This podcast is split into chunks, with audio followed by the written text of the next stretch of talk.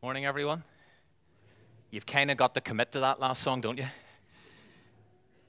Thank you very much, Mark. Let me ask you a question. Do you ever talk to yourself? Do you? Do you ever talk to yourself either, either out loudly or internally? Now, I know that this can be considered a warning sign, can be considered evidence that you might be losing it. But I, but I was reading recently that there's a growing body of research to indicate how self talk, talking to yourself, can actually help in three ways. It can help with memory recall, it can help with confidence, and it can help with focus. Well, this morning, as part of what we're going to look at together, I want to encourage you to consider giving yourself a real good talking to this morning, okay, on this Christmas Eve 2017. One of my favorite quotes from that article I read was this. I don't have it on the screen. Here's one of my favorite quotes from that article I was reading. All of us need to talk to someone who's interesting, intelligent, and knows us well, and that is us. We are probably the most interesting person we know. I'm not so sure about that, but I, but I do, honestly, I really do want you to consider having a conversation with yourself this morning. For anyone uh, who's visiting, this is our third and final week of this little mini Advent series called All I Want for Christmas Is. And it's not you, and it's not a couple of new incisors. But two weeks ago, we thought about hope. All I want for Christmas is hope. And we specifically thought about the hope of forgiveness. And then last week, we considered and we highlighted and we homed in on joy. And we looked in particular at the joy of salvation. And we read Isaiah 35, where Isaiah promised that your God will come and he will come to save. And at this time of year, we celebrate the fact that our God did come, Emmanuel, God with us, and he, Jesus, came to save his people from their sins. And that particular message, that particular slant at Christmas, has been a recurring one here at Windsor this year. It's been, if you like, on a kind of loop. That the core reason Jesus came was to save his people from their sins, and to do that via forgiveness. The third Advent word, and we're going to be really repeating some of that this morning, but the third Advent word that I want to use to complete this sentence this is how God showed his love among us. He sent his one and his only Son into the world.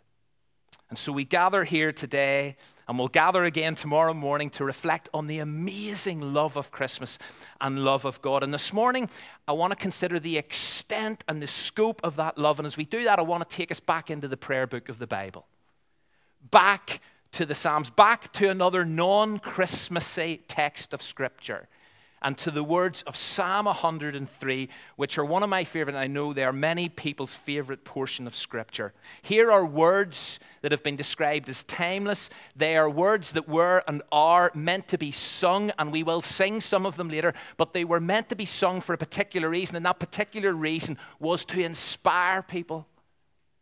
These are words that inhale and exhale praise. And so, if you have a Bible, please turn with me to Psalm 103. And as we always do, let's stand for the public reading of God's Word.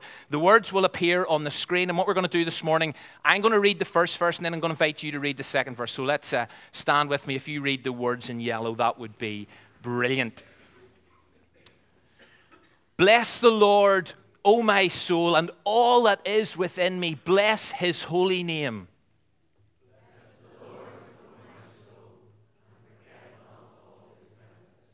Now, commit yourself to this as well, okay? Just go for it. Who forgives all your sins or iniquities, who heals all your diseases.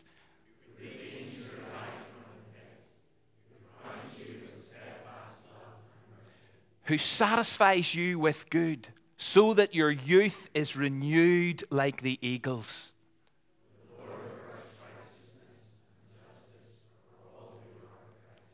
He has made his ways known to Moses, his acts to the people of Israel.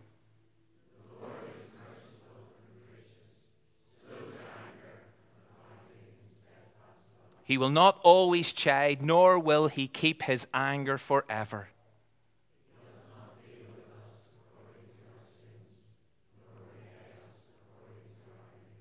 For as high as the heavens are above the earth, so great is his steadfast love towards those who fear him.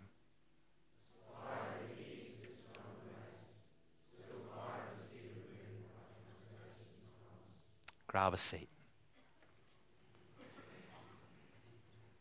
That is a psalm that kind of just celebrates, that pulsates, that just resonates with the abounding amazing, abundant, steadfast, unfailing love of God. But the writer, who is probably David, I know that's what it says in many of our translations, but we can't know this, that for certain. But the writer begins this psalm by talking to himself. He's practicing self talking or self exhortation. He's telling himself to do something. In fact, if you notice at the start of the psalm, he tells himself to do two things, and here they are. He says, Bless the Lord, O my soul. And the second thing he tells himself, please, do not forget all of the Lord's benefits. Do not overlook a single blessing. And why is he talking to himself? Well, partly because it seems he's in danger of not praising God. He's in danger of not remembering. There is a real risk of him neglecting to worship and of him forgetting to say thank you for God's goodness shown to him. And so, what does he do? He talks to himself. And I want to suggest that we all face similar dangers and similar risks, even at Christmas. Because let's be honest, life crowds in. Busyness does take over. There are distractions everywhere, and we can easily forget and we can easily lose focus, and our hearts do drift, and our hearts do harden, and our hearts do grow cold. And we can even turn up the church and simply just go through the motions. We can walk in here and walk out of here strangely unaffected. We can honor God with our lips, and yet, if we're honest, our hearts aren't in it. Jonathan Edwards, 18th century Puritan theologian, believed there is no true worship that does not touch our affections. There's no true worship that does not move us, stir us. We just stand, we just sing and just go through the motions and honor God with our lips, and yet our hearts can be far from God this morning. And so, here in this psalm, the writer, the psalmist, is stirring himself within. He's stirring up his emotions. He tells himself, Bless the Lord, O my soul, and all that is within me, all my inmost being. He doesn't want this to be superficial. He doesn't want this to be mere lip service. He wants to do it from the inside out, from the heart. And so he's urging himself to praise. He's urging himself to get a grip and sing. And maybe for some of us here this morning on this Christmas Eve, we need to do exactly that. Whether internally we need to have that conversation with ourselves, or whether you need to sit here this morning and you need to audibly have that conversation with yourself. I encourage you to do it. Just go for it. We need a bit of self exhortation every now and again. And as the psalmist does this for himself, I want to suggest, and he indirectly does it for all of us, he recalls and he remembers and he recognizes a number of God's benefits, a number of God's tangible and definite definite blessings that are His. Why are they His and why are they ours? Because of God's abundant, abounding, steadfast, unfailing love. The whole psalm, as I say, pulsates with that. And as he talks to himself, he says, I need to recall, I need not to forget all God's amazing benefits. Why? Because he's a God who loves me. He loves me passionately and He loves me extravagantly and He loves me lavishly. And this morning, on this Christmas Eve, if we can remind ourselves afresh of God's immense love and all his benefits, all his kindness to us, then do you know something? Meeting round this table in a few moments may take on a different and deeper meaning. So, what I want to do really quickly is look at the five benefits that the psalmist identifies. And if you've got a copy of God's Word open, that would be really good. So he talks to himself about these five benefits. And I really do want to encourage you to just have a conversation with yourself this morning about these. And so the first is found at the beginning of verse 3. And here is the first benefit who forgives all your sins, all our sins. And now we're back to this recurring Christmas slant at Windsor. The first benefit that the psalmist recalls is the forgiveness of his sins, and rightly so, for it is the greatest gift, it is the greatest blessing that we can ever receive. Question is do we know that? Do we believe that? Of course, we should count our many other blessings and name them one by one if you want. Families and friends and material possessions, whatever. But you know something? Where would we be if we were to have, if we were to acquire any or all of those things and yet lose our very souls? Where would we be?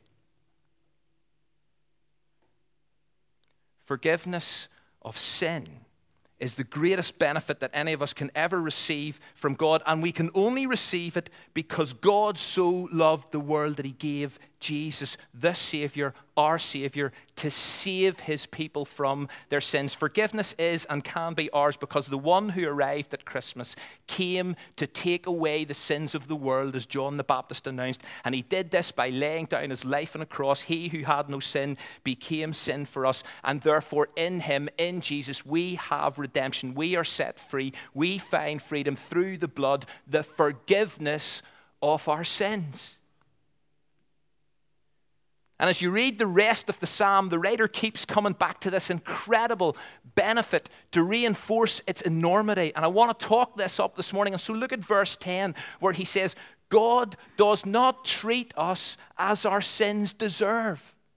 God does not repay us according to our iniquities. Two weeks ago, I don't know if you were here, but we looked at Psalm 130, and I don't know if you remember those words we read Lord, if you were to keep a record of my sin, I'd be flat on my face. Because if the Lord was to keep a record of any of our sins, none of us could stand in his presence here this morning.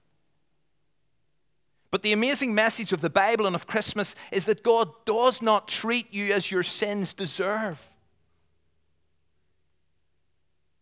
God doesn't keep a record of your sins, your mess ups, and your mistakes. But instead, He sent Jesus to save us from all of them. All of them. Not just a certain number of them, but all of them. Did you hear what the psalmist said? Who forgives all our sins.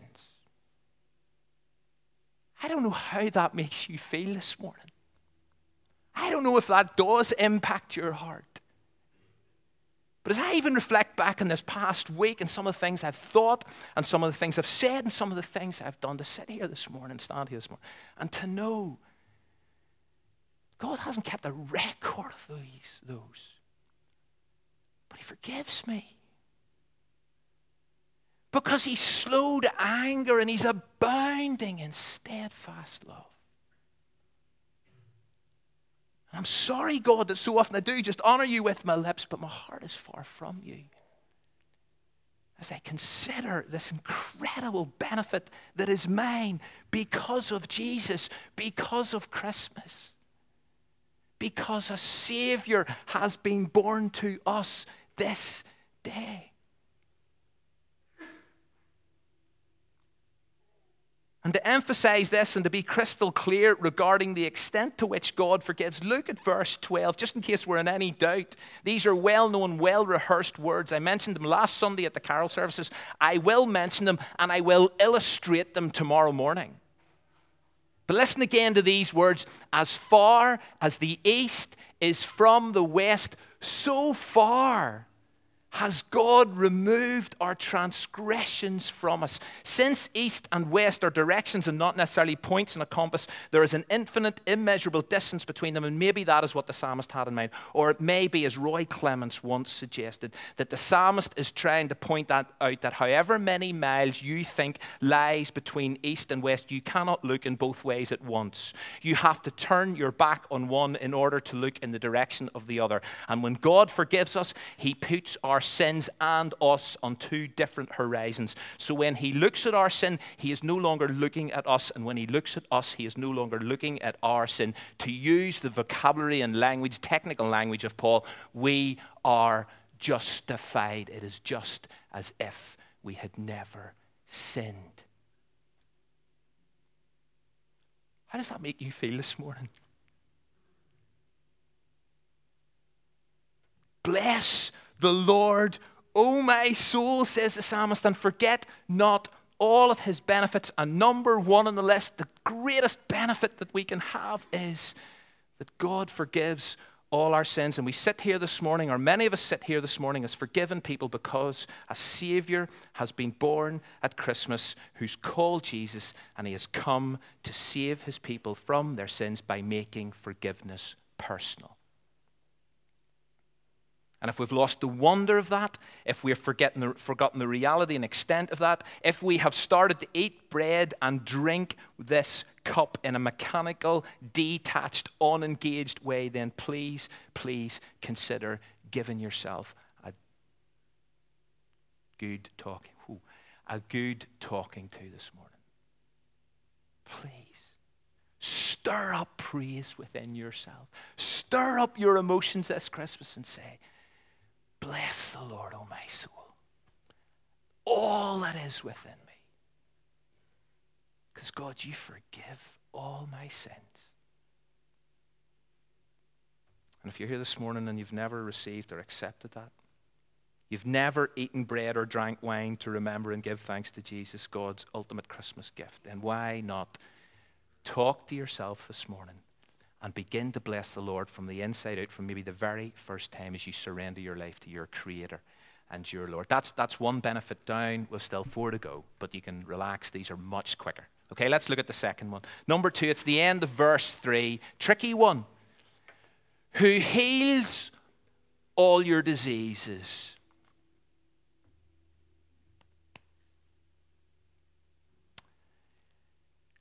Who forgives all your sins Absolutely.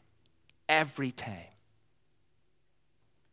Who heals all your diseases. And we've got to be really careful with this one because you know something? There's been some ropey theology built on a verse like this. Confusing. Because the Bible is pretty clear that sickness is part of life. No one, not one of us sitting in this church, this hall this morning, is immune from sickness and illness and disease. And although God can and does heal, it's not automatic, it's not every time, and it's not everyone who is healed in this life. In fact, certain Bible passages clearly teach that God has his purposes in sickness and in illness and in weakness. The Bible also teaches that those things can also often lead to stronger relationship and deeper faith. And so, either way, the thing is that one day, and I know this is true, one day, Revelation 21, one day there will be no more sickness and there will be no more sorrow and there will be no more pain. But until then, the healing of all our diseases may not necessarily be a reference to physical healing. But it could include, and it maybe does include, and many people think that the verb used here means this specifically, it may include inner spiritual healing and the eternal scarring of the consequences of our sin. That every single time God does heal that particular disease. But I also believe God can and does physically heal, but it's not automatic, it's not every time, and it's not every person who is healed this side of the next life, but one day, one day. And so God does heal, and I think, believe the psalmist is singing about that. He knows that. And although at times it may not always fit, that particular phrase may not always fit with our expectation or understanding, the psalmist clearly recognizes you know something? God has the power, God has the ability to heal. And He will, and He does in His time and in His purposes and for His purposes. Who forgives all our sins, bless the Lord, O my soul. Who heals all my diseases, all my inmost being and then the third benefit, verse 4, beginning of verse 4, who redeems your life from the pit. And the idea here is that the psalmist realizes that God preserves and protects his life from Sheol. That's the literal translation, as I understand it, stand it of the pit. He protects and he preserves your life and mine from Sheol, which could mean the depth, it could mean the grave, it could mean hell. And someone who is forgiven, someone who has been saved and rescued, the psalmist recognizes he is that person, and therefore he rejoices because you know something? Death is not the end. The grave is not my final. Need a wake up call to praise. Whenever we are in danger of losing perspective, I want to suggest that nothing or very little focuses the mind as an awareness that there is more to life than this. Nothing focuses the mind so much as an awareness that there is life after death. That there is an eternal perspective on life. There is a heaven. There is a hell. And what we've also got to bear in mind is that this life, the one that we are currently living, in comparison to eternity, it is incredibly short and transitory. So in verse 14, look at what the writer recognizes. We didn't read it this morning. He says, Do you know something? This is what he sings We're just dust. The life of mortals is like grass, they flourish like a flower of the field. The wind blows over it and it is gone, says the psalmist. He knows that life is brief, but having been redeemed from the pit, the psalmist reminds himself of the fact, but do you know something? There is more to life and I am going to enjoy it. Why? Because I have been forgiven because I have been saved, because I have been redeemed, to use his language. I have been rescued, I have been set free, and that is an incredible benefit. I do not need to fear the future, I do not need to fear death. Later writers will say, Death, where's your sting? It's gone. Why? Because my God has redeemed me from Sheol, from the depths, from the grave, and from hell itself. And then the fourth benefit is that God crowns him with steadfast love and mercy. End of verse 4 loyal love and tender compassion are resting on him. He's been He's been crowned with these things. He feels like a king. God has honored him with loyal love and tender compassion. And you, if you are a child of God, you wear those things this morning. That is what you have come to church adorned with love and compassion. Clothe you. And finally, the fifth benefit God provides or He satisfies us with good things so that your youth can be renewed like a, oh, if only. But the point here, the language, the imagery here is this God gives us good things in order to strengthen us. And just like the Apostle James, the psalmist knows that every good and perfect gift comes from above. And therefore, the fact that I'm just breathing here this morning, the fact that we stand here with clothes on my back, food on my table to go home to, money in my pocket, or some anyway, our families and our friends, whatever it is, the psalmist knows, as the Apostle James did, do you know, everything comes from God. And as I think about the good things He has given to me, my heart is strengthened. My whole being is strengthened, and therefore I am going to bless the Lord. Here are five benefits. You are forgiven, you are healed, you are redeemed, you are crowned, you are strengthened. And as it closes, the psalmist reminds himself of these things. He recalls something that Moses discovered, and we've been saying over and over again. Look at verses 7 and 8. He says, the psalmist says, He made known his ways to Moses. He did this at one stage. And the stage that he did this to was in Exodus 34, whenever God called Moses back up the mountain. It's after the whole golden calf debacle. And God calls Moses back up the mountain, and he passes in front of Moses. And this is what he says to Moses He says, The Lord the Lord is merciful and He is gracious and He is slow to anger and He is abounding in love. And in Exodus 34, He goes on to say, abounding in sin. And here in Psalm 103, the writer is echoing those sentiments. And as many of you know, that verse there is cited and it's repeated time and time again in the Old Testament. So Nehemiah repeats it in Nehemiah 9. Psalm 86 has it. Psalm 145 has it. Joel 2 has it. Jonah 4 has it. You could almost say that this becomes a creedal statement of Scripture when whenever you're trying to work out what is God, who is God, the Lord, the Lord is merciful and he is gracious and he is slow to anger and he abounds in steadfast love. And because God is like that, because that is who God is, you can be forgiven, you can be healed, you can be redeemed, you can be crowned, you can be strengthened. And so this morning, and I know there's more to this psalm, but on this Christmas Eve, as we think about the love of God in sending and giving us Jesus at Christmas, our Savior to save our sins, I pray that as we prepare to eat and drink, that we will consider giving ourselves a good talking to that we will tell our souls, that we will stir up within ourselves, bless the Lord. Bless the Lord, all my inmost being, and may I not forget all his benefits, all five of them. I sit here this morning forgiven, healed, redeemed, crowned, strengthened. All I want for Christmas is love.